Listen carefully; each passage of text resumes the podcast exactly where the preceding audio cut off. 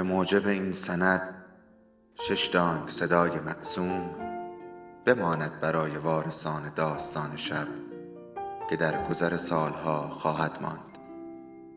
ارادتمند داستان شب.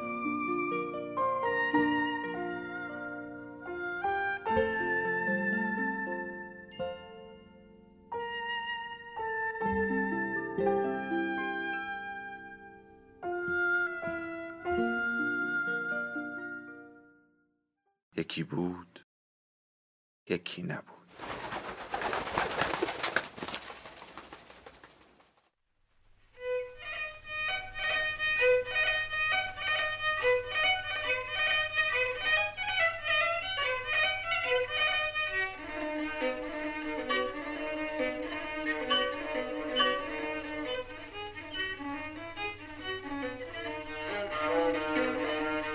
عروسی عباس خان از مجموعه مادران و دختران نوشته محشید امیرشاهی.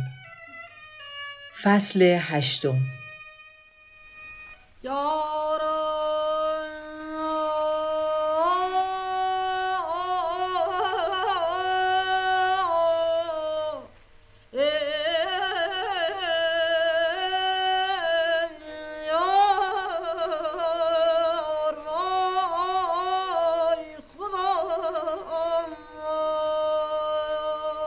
امیرخان روی تشکچه پدر نشسته بود و بر مخده او تکیه زده بود و کتاب و دفتر را بر میزی کوتاه که قلمدان و دیوان حافظ محسن خان هنوز بر آن بود باز کرده بود و به ملوک می گفت الف.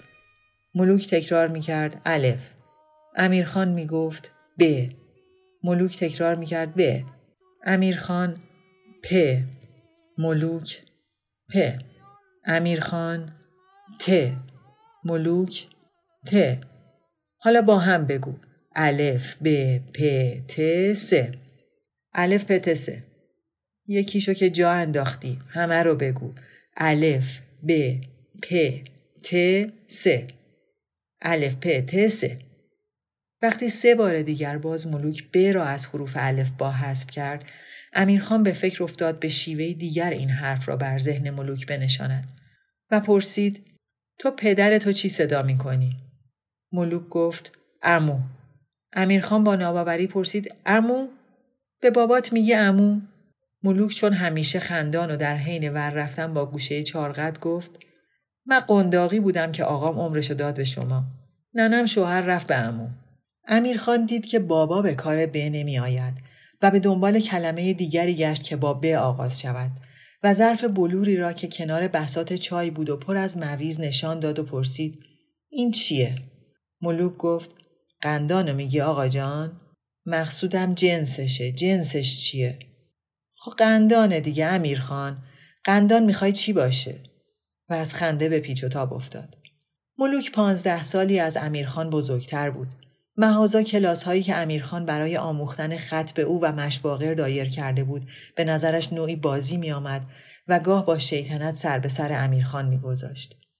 روزهای متوالی پس از رسیدن خبر افتادن محسن خان از بام کاروانسرا امیرخان نمی توانست به اتاق قلیان برود. اتاقی که بیش از هر جای دیگر خانه یادآور پدرش بود. امیرخان در این اتاق از محسن خان درس می گرفت. در این اتاق تکالیف مدرسهش را به پدر نشان می‌داد. کاغذ و کتاب محسن خان را در این اتاق برایش منظم می کرد. هر وقت محسن خان با فرزندان کاری داشت به این اتاق می خاندشان. هرچه در آن اتاق بود رابطه ای با پدر داشت. روی رفت سه سرقلیان مرصع بر سه کوزه قلیان بلور صورتی سوار بود و کنار دیوار زیر رف نارگیله ها و کوز غلیان ها با سرغلیان ها و نیپیچ های متعدد به رنگ ها و شکل های مختلف بر طبقات چوبی قرار داشت. کتاب های محسن خان بقیه دیوارها را پوشانده بود و بر میز تحریر گوشه اتاق قلمدان ها و قلم تراش ها و صوف دوات و مرکب چین و دسته های کاغذ و پاکت چیده شده بود. محسن خان به هنگام تدریس بر تشکچهش می نشست و عبا یا پوستینی بر حسب فصل بر دوش می انداخت و یک پا را تا می کرد و زانوی دیگر را تا زیر چانه بالا می آورد و قلیان را به زیر پک می گرفت و پسرها را صدا می کرد. امیرخان در آن روزهای اول که می‌دانست پدر دیگر نیست دور از چشم دیگران تا کنار در این اتاق می‌رفت و با گردن کج و چشمان اندوهبار همانجا می ایستاد و از پشت در بسته محسن خان را در حالاتی که دیده بود مجسم می کرد. صدای قلقل آب قلیان پدر را هنوز در گوش داشت و بوی تنباکو و گلابی را که در این اتاق میپیچید در مشام و چشمها را که میبست برگهای گل سرخ را در نظر می آورد که در کوزه قلیان شیشهای با هر قل و پک به رقص و بازی برمیخواست. پدرش را می‌دید که از بالای عینک به برادرش چشم دوخته است و لبها را روی نی قلیان میفشرد گویی امید دارد با فشار لبها جواب سوالی را که کرده است به عباس خان القا کند. پدرش را می‌دید که نگاهش را با سرور به او دوخته و با ضرب جوابی که می‌گیرد لبهایش روی چوب قلیان بال بال می‌زند. آخرین امتحان شفاهی را که داده بود و خبر نمره 18 ای را که گرفته بود برای پدرش می برد. محسن خان پرسید از کجا نمرت و فهمیدی؟ استراغ بسر کردی؟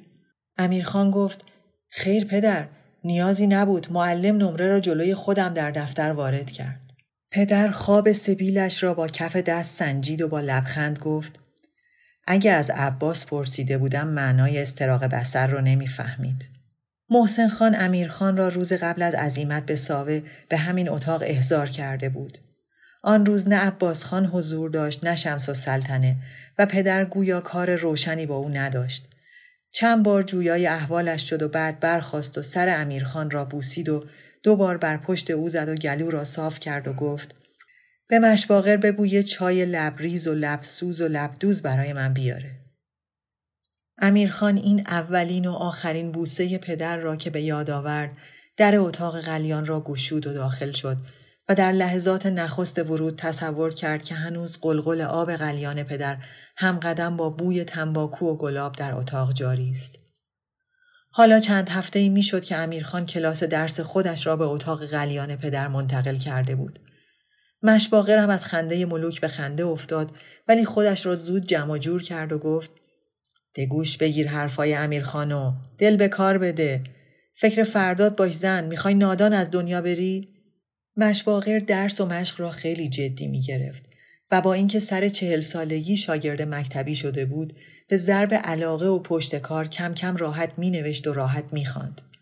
برای نگه داشتن دخل و خرج خانه که محسن خان از سالها پیش بر عهده او گذاشته بود سیاق می دانست و حالا به کمک امیرخان با عدد و رقم و جمع و تفریق هم آشنا شده بود. مشباغر در خانه پدری محسن خان به دنیا آمده بود و در کنار محسن خان بزرگ شده بود و پست و بلند زندگی را پا به پای او پیموده بود. شاهد نکاح و پدر شدن محسن خان بود و خود در خدمت محسن خان زن گرفته بود و زنش را خاک کرده بود. از اولین باری که محسن خان با قلمدان و کوله بار کتابهایش به پایتخت آمده بود که مستوفی شود تا روز مرگ محسن خان که خبرش را چاپار آورده بود مشباغر از او جدا نمانده بود. در معموریت ها مشباغر یا با بار و بنه از جلو می رفت یا با زن و فرزند محسن خان از عقب می رسید. محرم و معتمد و رازدار محسن خان بود. وقتی محسن خان در تحسن به مجلس رفته بود مشباغر رابط او با دنیای خارج بود. در این آمد و شدها و رقعه بردن و آوردن و حرف و سخن شنیدنها مشباغر خود یک پا مشروط خواه دو آتشه شده بود.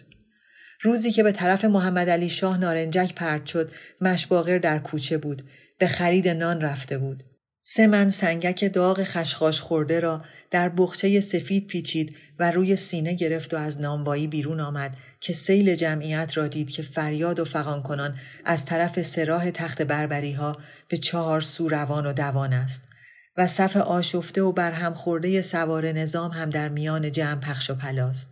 قبل از اینکه بداند چه پیش آمده است از آبرین تنه خورد و بخچه نانش افتاد در میان جمعیت آسیم سر که پرهیاهو و شتاب زده می‌رفت و قرار نداشت فرصت خم شدن و برداشتن بخچه نبود.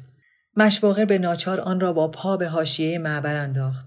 آرخالق و قبا را تنگتر به دور خود پیچید و با فشار ته آرنج راهی قیقاج از میان جمع باز کرد و خود را به بخچه رساند. بخچه باز شده بود و تکه های نان به اطراف پراکنده بود. و بعضی با ضرب توک پای دوندگان به میان چاله های پر آب افتاده بود. مشباغر لختی صبر کرد تا هجوم آرام بگیرد و ازدهام رو به تنوکی برود و بعد به گردآوری تخته های نان پرداخت. با سرجنباندن از روی اسف دانه دانه را با آستین قبا می سترد و باز در بخچه می چید و درست در لحظه ای که می‌خواست گره بخچه را ببندد گذرنده به طرف او خم شد و چیزی میان بخچه گذاشت و بی آنکه پا سست کند دور شد. مشباغر سر را بالا گرفت تا از کمک آبر تشکر کند ولی مرد از گوشرس گذشته بود و به سرعت به راه خود می‌رفت.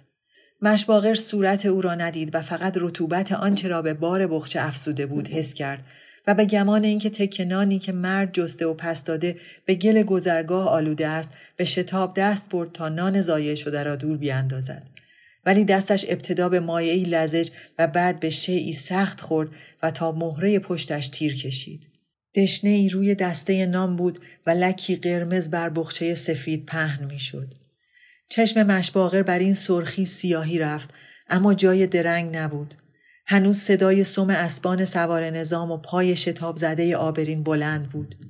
بیان که برای بستن بخچه تحمل کند بار را بغل زد و به جگر چسباند و تا در منزل قدم آهسته نکرد و یک سر به بیرونی و به اتاق قلیان وارد شد و جلوی تشکچه محسن خان از هوش رفت. وقتی به حال آمد محسن خان در کنارش بود و شیشه سرکه را زیر دماغش گرفته بود. پنجره ها بسته بود و پشت دری ها انداخته. محسن خان گفت هیچ نگو مشباغر من اینجا به غذا ننشستم. مشباغر لبه سرداری محسن خان را چسبید و گفت ای آقا جان اگه نگم که دلم میپکه اجازه بده حرف بزنم. رنگ محسن خان پریده بود و چشمانش از نگرانی دو دو می‌زد.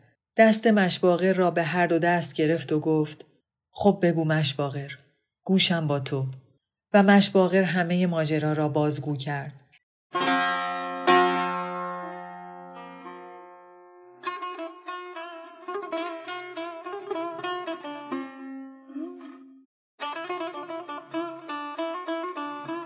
رنگ خورده خورده به چهره میرزا محسن خان برمیگشت و نگاهش کم کم آرام می گرفت.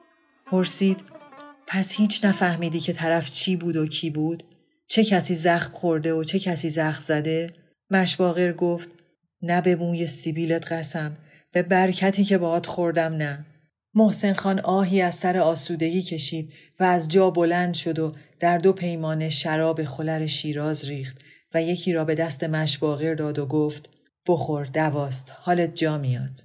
مشباغر پیمانه را گرفت و پرسید آقا اگه من خون کرده بودم محسن خان گفت بخور بخور تو خون نمی کنی.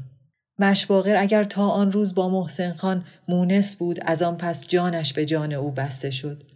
می‌دانست با وجود او در این دنیا پشت و پناهی دارد و کس و کاری. اگر تا آن روز از قشم خانم رنجیده می‌شد از آن پس خروار خشم منزه و سلطنه را به یک جو مهر محسن خان ترازو می کرد و به هیچ می گرفت. بیکستر از همه در این خانه بعد از مرگ میرزا محسن خان مشباغر بود و اگر هنوز در اینجا بند بود عشق به امیر خان بود. آخ بوی آقا رو میده والا. سیر کن چطور مثل آقا زانو به بغل زده و سرش تو کتابه؟ و به صدای بلند گفت کی باشه که برات قلیون چاق کنم آقا جان امیر خان؟ امیر خان سرش را از روی سرمشقی که برای ملوک می نوشت بلند کرد و با تعجب مشباغر را نگاه کرد و پرسید برای من مشباغر و به صدای بلند خندید و بعد اضافه کرد فعلا پاشو شاهنامه رو بیار بخونیم نوبت توه. مشباغر که دوزانو نشسته بود بلند شد و دو دستی شاهنامه چاپ سنگی را روی میز کوتاه جلوی امیرخان گذاشت و رو به ملوک گفت تو هم بشین گوش بگیر خانم تشریف نداره. خانم کوچیکم خوابه گوش بگیر. امیرخان خیر تو رو می‌خواد. و در دل اضافه کرد و من خاطر تو. ولی چه کنم که چموشی مشباغر چهارده سال زنداری کرده بود و حالا شش سال می‌شد که باز عذب بود بیوگی را تحمل می کرد با اینکه به مزاجش سازگار نبود در این شش سال چندین بار هجامت کرده بود و جای تیغ بر گوشت میان دو استخوان کتفش چون اثر پنجه حیوانی نشسته بود. مدتی بود دل در گروه ملوک داشت. همه جا چشمش به دنبال او بود. در حیات خلوت که ملوک آستین بالا می‌زد و دو گوشه چارقد را به پشت سر میانداخت و دستها را تا آرنج در تشت رخت می‌برد و میسابید و میچلاند. یا در آشپزخانه که سر چاهک چنباتمه می‌زد و پالانه را به دو دست می‌گرفت و بالا و پایین میانداخت تا آب سبزی شسته برود. یا کنار باغچه که چادر به کمر میبست و آتشگردان را مثل فلاخن به دور و سر میگرداند تا جرقه های زغال به گرد قامتش حاله میبست. یا در ایوان اندرونی که به بوجار حبوبات می نشست یا در صندوق خانه که قند می شکست. ملوک تر مزاج و سرخوش بود. از گونه های چالدار و نوک انگشتان هنابستش خون می چکید. از بام تا شام در خانه به تقلا بود. دلا و راست می شد فرمان می برد. لباس باد می‌داد، گرد می گرفت، جارو می کرد، گلوله زغال می بست، ترشی میانداخت رب به انار میجوشاند مربای بهار نارنج میپخت کشک میسابید رشته می‌برید سبزی خشک می‌کرد و خنده از لبش نمیافتاد. وقتی مشباغر بعد از گرفتن خبر مرگ محسن خان بیمار در بستر افتاد ملوک تیمارش کرد. برایش جوشانده برگ سماق و دم کرده سمبل تیب آورد. بادکشش انداخت و پاشویش کرد. و هر بار به مشباغر که از حیا به خود میپیچید و در سپردن تن و بدن به زنی نامحرم مقاومت می‌کرد می‌گفت خب مشباغر جای برادرم باشی پیرهن تا پس بکش.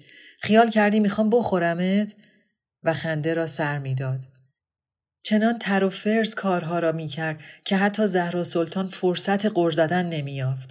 فقط گاه که ملوک در حین کار زیر لب و نرمک نرمک آوازی می‌خواند می‌گفت آقا اندرونیه چش سفیدی نکن.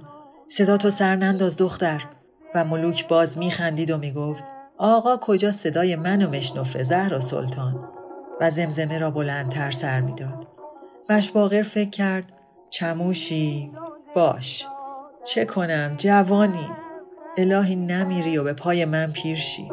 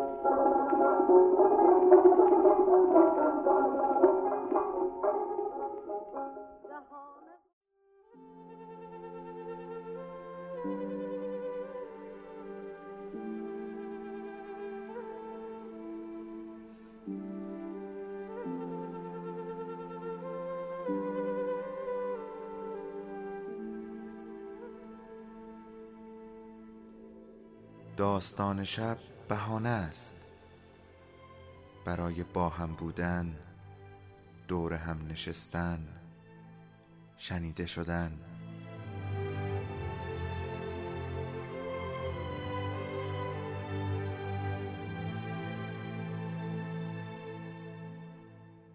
صدای افسانه ها رو میشنویم